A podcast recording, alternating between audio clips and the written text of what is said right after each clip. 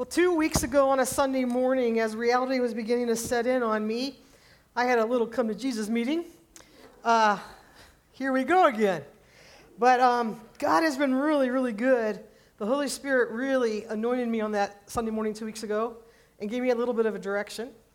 And uh, I knew that what we needed to do is that we needed to make sure that, uh, that uh, we were faithfully moving forward and that we, as a congregation, were studying God's Word and accepting it and improving our lives because of it. And so God gave me a series. And we're going to look at this series through the month of February. And uh, I, along with some other pastors on staff, will be presenting this series to you. So I'm kind of excited about this morning because I know without a shadow of a doubt that this series came directly from the heart of God. And as we uh, have that, just sang that song, Jesus be the center of it all, I can't emphasize enough that that is the prayer of my heart um, for the month that we are walking into. So thank you for being here today. So we're going to start a new series this morning, and the series is titled Living in Covenant. So, what does it mean to live in covenant? What does that look like? And more importantly, who is this God that invites us into a covenant relationship? Does the covenant stories of the Old Testament even pertain to my life today? Is there any value in us even looking at the covenants of the Old Testament as we struggle and navigate 2018? Now, the more that I learn about who this God is, the more I realize that I live in a little tiny fraction of all that God has for me. I realize that, that God has this abundance for, for Cindy, and I, I stay in a fraction of it. So, Am I too often satisfied with these little small portions of God when His provision is so grand and abundant waiting for me? Jesus said, I have come to give you life and to give it to you more abundantly. And He wasn't meaning just the life in eternity, He was meaning right now. So, how do I step into that abundance and understand the God of covenant? So one day a boy was walking through town and he saw a poster in a window that a circus was coming to town. He was so excited he'd never seen a circus before. He had read about them and he had heard about them, but he had never attended a circus. So he was determined that he was going to get to this circus. It was $5. He didn't have $5.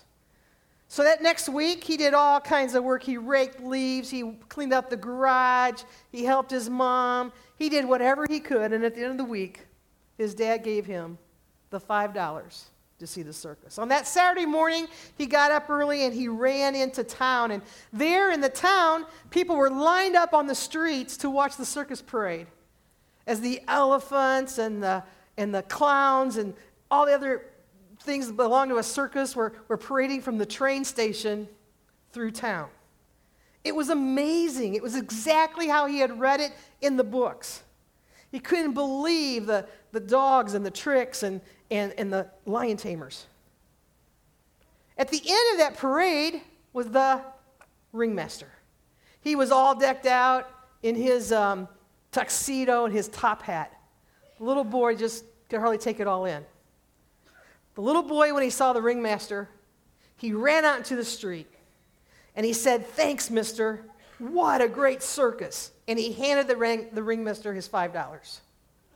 Then he turned and he ran home. Little boy missed the whole point. Parades are nice, but they're not the circus. How often in my own life do I do the same thing with God? How often in our relationship with God do we settle for nice when there is so much more available to us? That's what we're going to look at in the month of February. Here are the themes that we have for uh, this month. Well, I know it's not February yet, but it was a five week series, so we're starting today, okay? Um, here's the themes that we're going to have for uh, the month of February and today. And so you can kind of see where we're going with this. And our theme verse is going to be from Romans 3 23 and 24. For everyone has sinned and falls short of the glory of God. Yet, yet God in his grace freely makes us right in his sight. So, in order for us to understand and learn about the God of covenant, let's start in the beginning. Genesis chapter 1. Then God said, Let us make mankind in our image, in our likeness, so that they may rule over the fish of the sea and the birds of the sky, over all the creatures that move along the ground. So God created mankind in his own image. In the image of God, he created them. Male and female, he created them. And with these very words, God, creator, reveals the highest point of his creative activity. At this point, we become the crown of all creation. And what's even more at this point, God takes man and he puts his identity into man. Now, the word image there, let us make man in our image, the, image, the, the word image there actually means like a thumbprint, an impression, an impression into the clay of Adam. And that impression was only to be filled with one thing the presence of God. In Genesis 2, it says, Then the Lord God formed the man from the dust of the ground. He breathed the breath of life into the man's nostrils, and the man became a living person. So God, He scoops down, He picks up dirt, He molds this creation of man in His own hands. And then the best part of all, He breathes life from Himself into man. Can you imagine Adam opening his eyes and he is looking at the Creator face to face? That's got to be what the graduation of earth to heaven looks like for us. So then God planted a garden for the man and the woman to live in. And God made all these, all sorts of beautiful trees and flowers, and He placed uh, trees that gave abundant fruit um, and, and food to Adam and Eve. And in the middle of the garden, as we know this story, there are two trees the tree of life and the tree of good and evil. Now, God says, only eat from the tree of life and all the other trees, but stay away from the tree of good and evil. In Genesis 2 again, it says, And God said, You may freely eat the fruit of every tree in the garden, except the tree of knowledge of good and evil. If you eat its fruit, you will surely die. I thought about that, and I thought, I wonder if Adam Eve even knew what the word die meant at that point of the game. Now, I've heard people say it's, it's not fair. God was testing them. Really? You're going to go there? They can eat from the tree of life. They can eat from the tree that they would never die. By the way, do you know where the tree of life is today? It's in heaven. Look in Revelations. When we get to heaven, there will be a tree of life. So, what is God actually trying to keep them away from? Okay, so the tree is the tree of good and evil. They have all good. So he's not keeping them away from good, he's giving them good. So, what is God trying to keep them away from? I started making a list this week illness, disease, heartache, pain, addictions, sin. He's trying to keep them away from evil. But he's also giving them a choice, because that's what love does. Love gives us a choice, a free will. He wasn't going to make them force them to love him back. He was going to love them freely, and they had to choose if their love would be free back. So in this garden, God and Adam and Eve had this perfect union. That's what covenant means oneness, a perfect relationship. The only thing that Adam and Eve have to do to maintain this covenant is to be one with God. And here's the really cool part they don't even have to create oneness, God created it for them and gave it to them. Now, the man and his wife were both naked, but they felt no shame. That's how I used to do it in children's church. Whenever we had that word or other words like circumcision, we would just kind of uh, whisper it, okay? And the kids reacted just like you. So now the man and his wife were both naked and they felt no shame. A covenant is not the same as a contract. In a contract, there are two equal parties.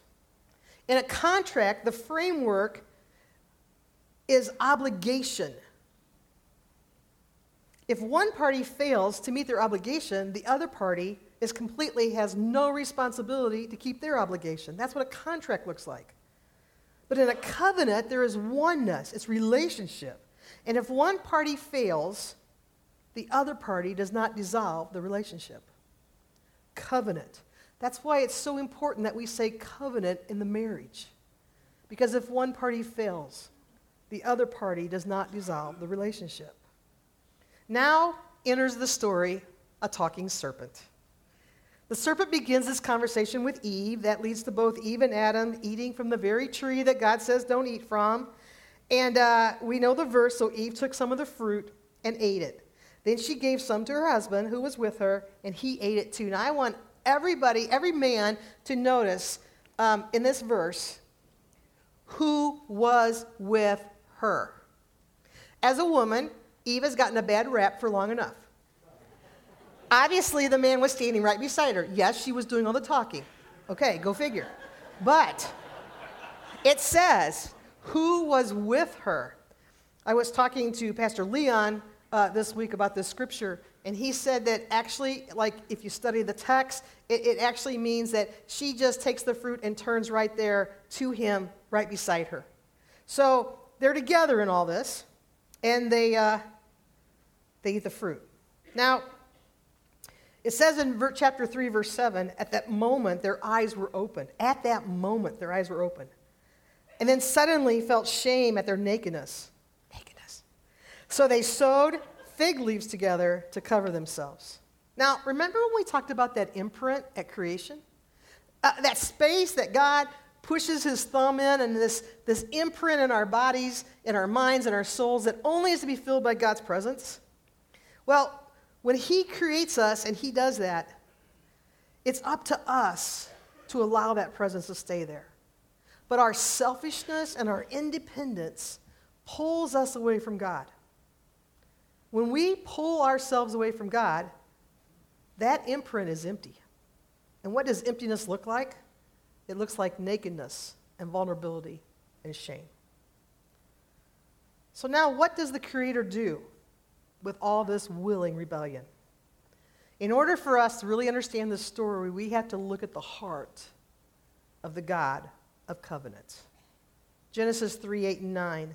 When the cool of the evening breeze were blowing, the man and his wife heard the Lord God walking around about in the garden. So they hid from the Lord among the trees. Then the Lord God called to man, Where are you? The first thing we notice here is how does the God of covenant respond? He comes. He seeks them out. The separation that Adam and Eve created, God seeks to bridge.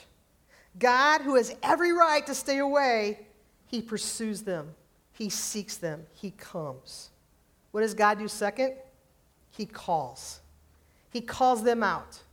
See, where Satan tries to condemn, God convicts. Condemnation, it attacks who we are. Condemnation tears us down. Condemnation tells us that we're worthless. Condemnation has no ending, no return. Conviction? Conviction gives us every opportunity to restore relationship. Conviction offers room to restore what we once had with God. Adam and Eve they begin to condemn one another. Uh, it was her fault. No, it's really your fault, God, because you created her. No, it was the serpent's fault. And they begin to do the blame game. You know, at that point of the story, I don't understand why God didn't just zap them.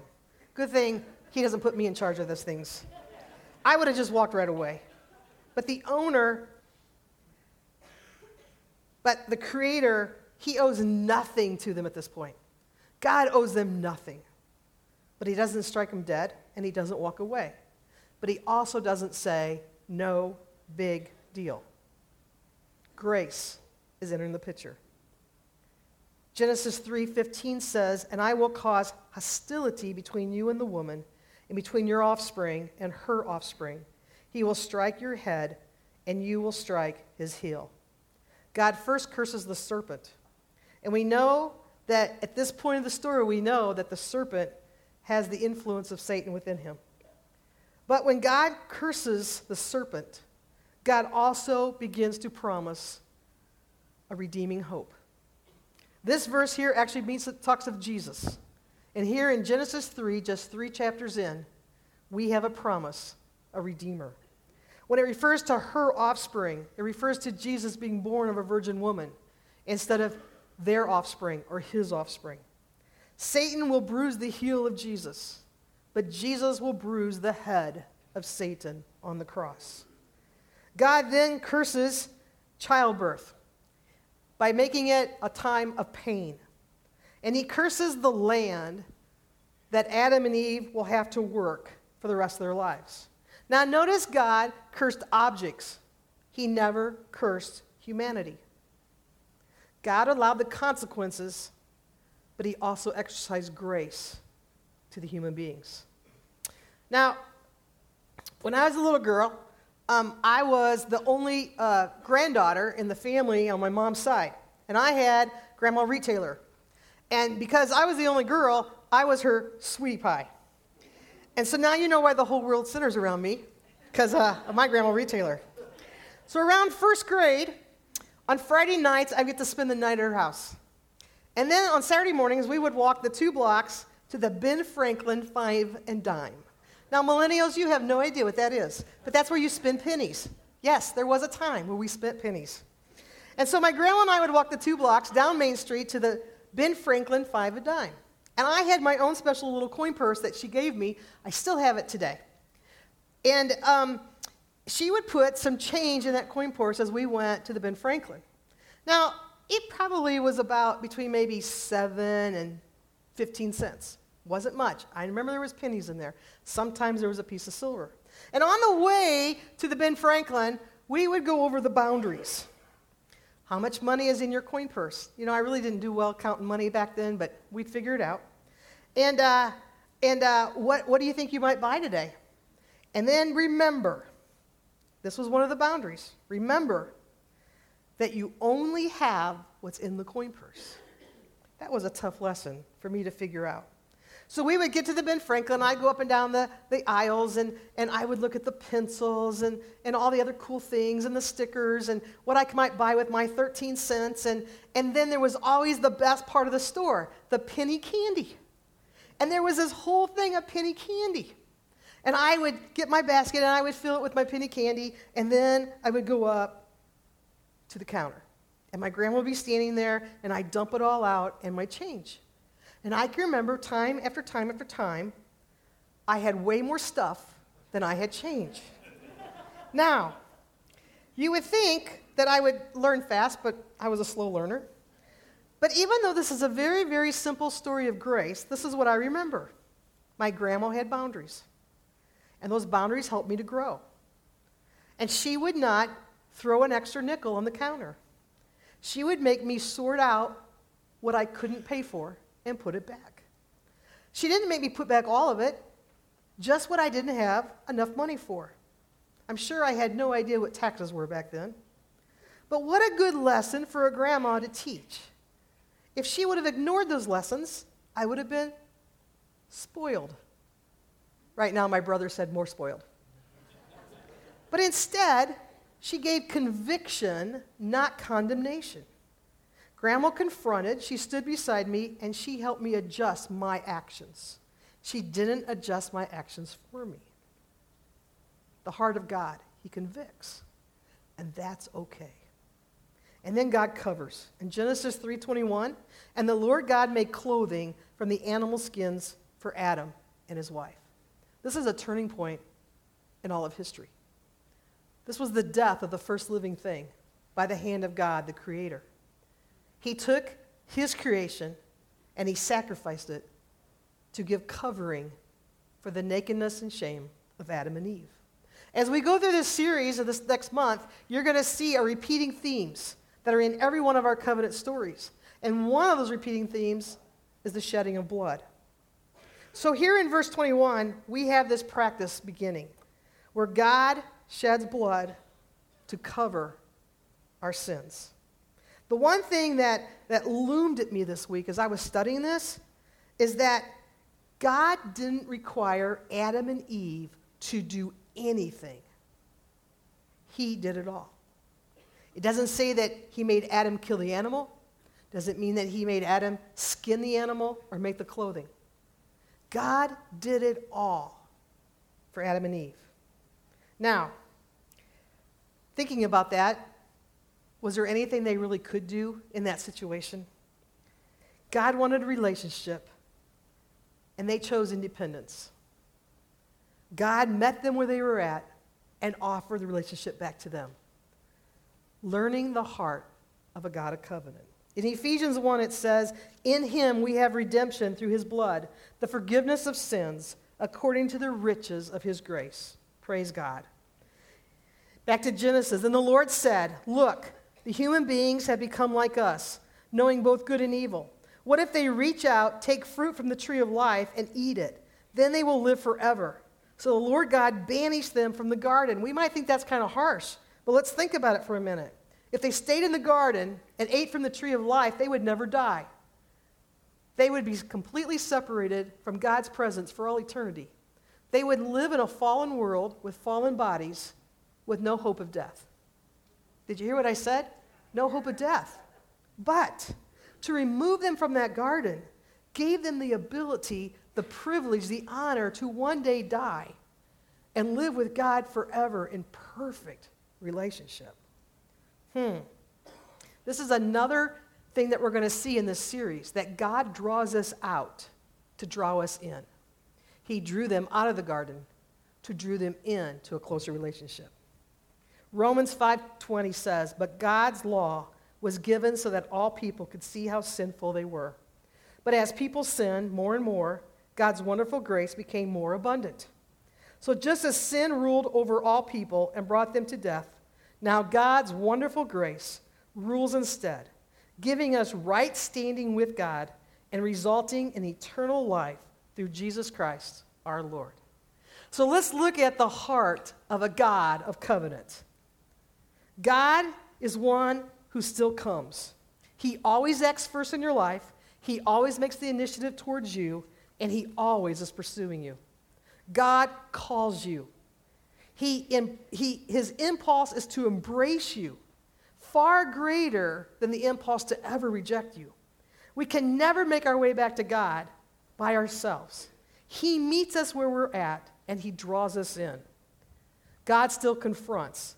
He loves us enough to convict us. He loves us more than judgment. Even in a perfect world, Adam and Eve could not get beyond their desire for independence and selfishness. So, how much more in the most unperfect world do we need to try to maintain our righteousness with God? He confronts us, willing to restore us and redeem us, and He covers us. He never leaves us broken. He always goes out of His way to restore us no matter where we're at. Well, the story doesn't end there. It's kind of cool. In Genesis chapter 4, verse 1, it says that Adam and Eve gave birth to a son with the help of the Lord. Now they're living in a fallen world, but God has not abandoned them. So, as we work through this series over the next few weeks, we're going to be looking at what it means to live in covenant. Let's not settle for just nice things about God let's start diving in to the abundant things of God. Let's pray. Wow, I'm just so excited about what you've already taught me um, in getting into the scriptures, Father. And as we begin to look moving forward through the Old Testament, um, you do have a lot, a lot from those stories for our lives in 2018. Wow, the hope, the hope of being our Redeemer. Thank you so much for that. And God, this morning, if there's someone here and they feel like they're too broken, they feel like they're too far gone, they feel like their independence has severed the relationship with you, let them see your heart. Let them know that you're a God who redeems and restores. Let them know that there's never too far that we can go. Will you do not try to find us and fill those imprints of our lives with your presence? Lord, as we, um, as we leave this place this morning, May we be agents of your heart. May we be agents of a redeeming God. May we exercise the same redemption that you give us to other people, that the world will see you because of us. Thank you, Jesus. Amen. At this time, I'd like to invite uh, Tim Schwager, a member of our LLC, to the uh, platform. Um, he's going to share an announcement with us. He's right here. By the way, I had to open my eyes as, while you guys were praying to make it up here, so I apologize for that. uh, as Cindy said, my name is Tim Schweigert, and I am a member of the Lay Leadership Council, as well as the current acting treasurer of Kankakee First Church. Anytime the Lay Leadership Council has a difficult decision to make, especially decisions that affect those who work for the church, we do not take it lightly. Over the last six months, Pastor Andrew and the LLC have done a complete analysis of where our church is currently allocating our resources for staff positions and ministry compared to where we felt God was leading us in the future. During that analysis, we uncovered other part time staff positions that we feel First Church needs to hire in the near future. These positions will help us meet the vision and mission of writing God's story on our community. In order to add these ministries and stay financially responsible, it required us to make an adjustment to the worship arts position, transitioning that role from full time to part time. This obviously impacted Pastor Sharon Norman, who has served as our full time worship pastor over the last four years. A couple of different options were given to Pastor Sharon, and I'll let her explain her decision. Before that, though, the Lay Leadership Council would like to publicly thank Pastor Sharon for the way she handled the LLC's recommendation and her spirit as she made the decision. We're excited to see what God has for Kankakee First Church and for Pastor Sharon as both of our ministries continue. Pastor Sharon?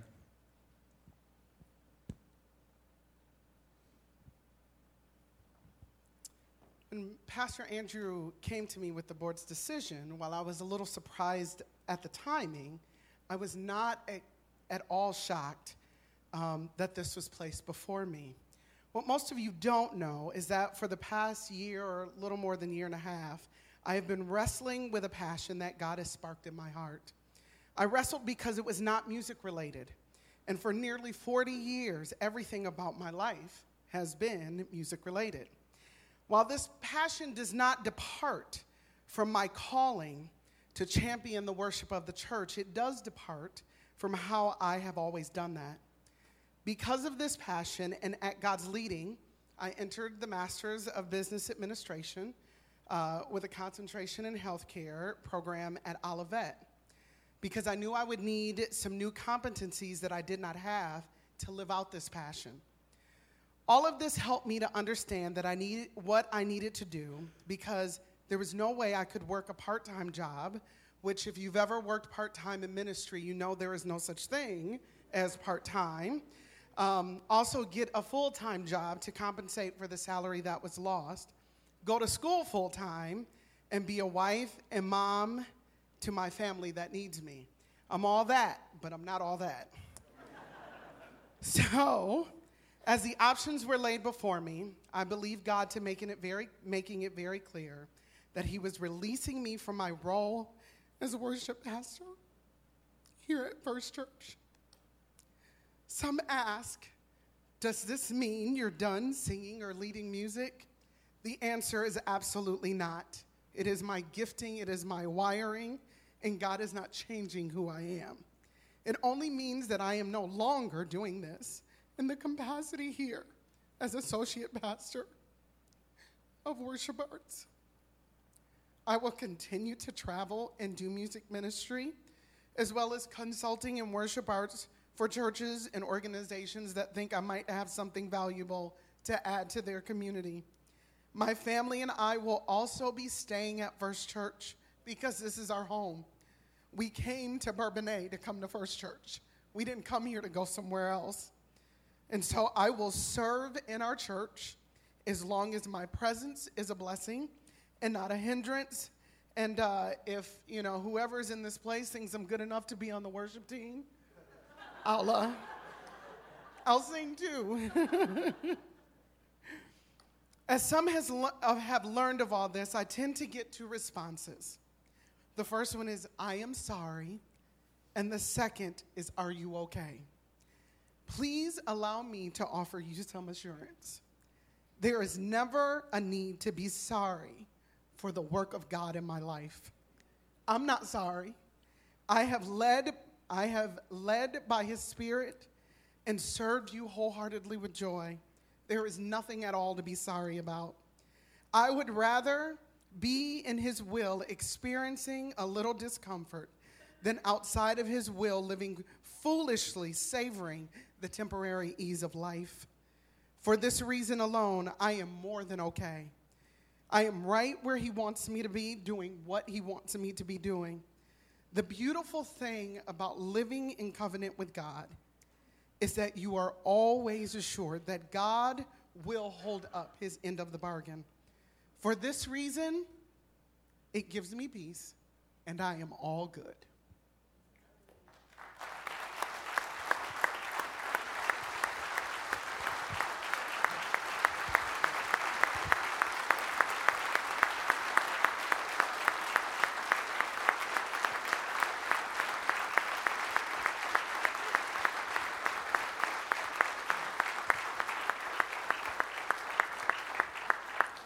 So, uh, the LLC wanted to, uh, with Sharon, make, you the, make this announcement uh, just as another example that we are trying to full disclosure and be open and honest and present everything to you so you guys are in the know.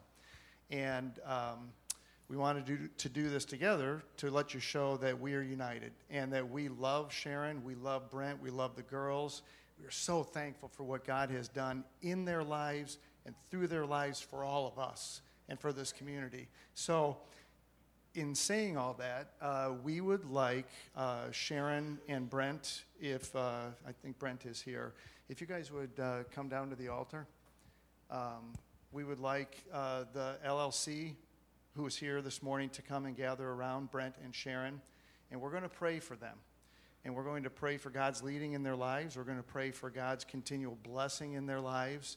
So, yeah, Brent, if you'd come forward. Um, and LLC, if you'd come forward and gather around them. And I'm going to invite, after the LLC gets around them, uh, anybody else who has been a part of the music ministry, if you feel led and would like to come down, or anybody else would like to come and gather around them, I'm going to lead us in a prayer um, of God's blessing in their lives. I'll just give you a minute.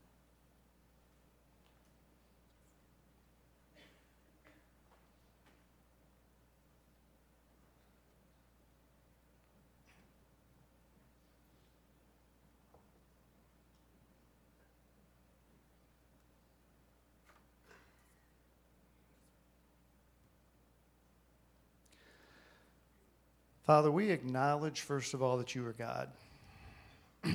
we acknowledge that uh, your ways are higher than our ways.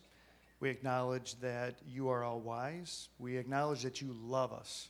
We acknowledge that you have a plan for us. And we acknowledge that that plan is good. And our faith and our trust in you is strong. Father, um, Sharon and Brent have been such a blessing to us and their girls, Father, this whole family. We are so thankful for the season that we've had under her leadership and her direction.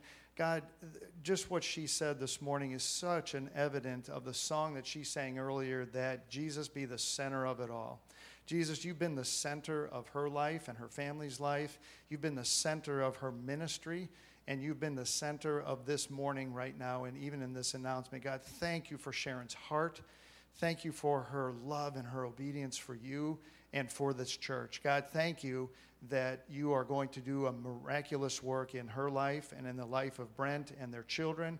God, I pray for blessing on them. God, provide them with wisdom and endurance as they go through their, their schooling. God, give them great success there. Show them great favor there, Father. Our heart and our prayer is, is that you provide employment for Sharon, that you open up doors, God, to be their provider. And God, I just pray that you would just give them great joy as they go down this journey. Father, and don't let them ever, ever forget how much we love them, how much we appreciate them, how much they are a part of us. They're a part of this church, they're a part of this community, God. Thank you for that favor. It's, it's been such a blessing. And we look forward to what you're going to do. We're excited, God, for, for the story that we're going to hear from Brent and Sharon and their girls, and, and from the story of, of how you continue to lead and direct this church. Praise your name, God. God, as we go from here, thank you for the message. Thank you for the message of redemption. Thank you for your love for us. Thank you for Pastor Cindy and what you've laid on her heart. And God, as we look forward to uh, what you're going to tell us and teach us through this series, God. Uh, we're excited for that. God bless Pastor Andrew. Father, this Tuesday, I, we are so excited for the story that's going to continue there. Praise your name for the healing that you've done. Praise your name for the work that you've done, you've done in his life and Simone's life. And uh, God, I pray for wisdom and direction, and God, further healing and your control over Pastor Andrew's life. We love you, God, and we give you all praise and glory in your name. Amen. You're dismissed.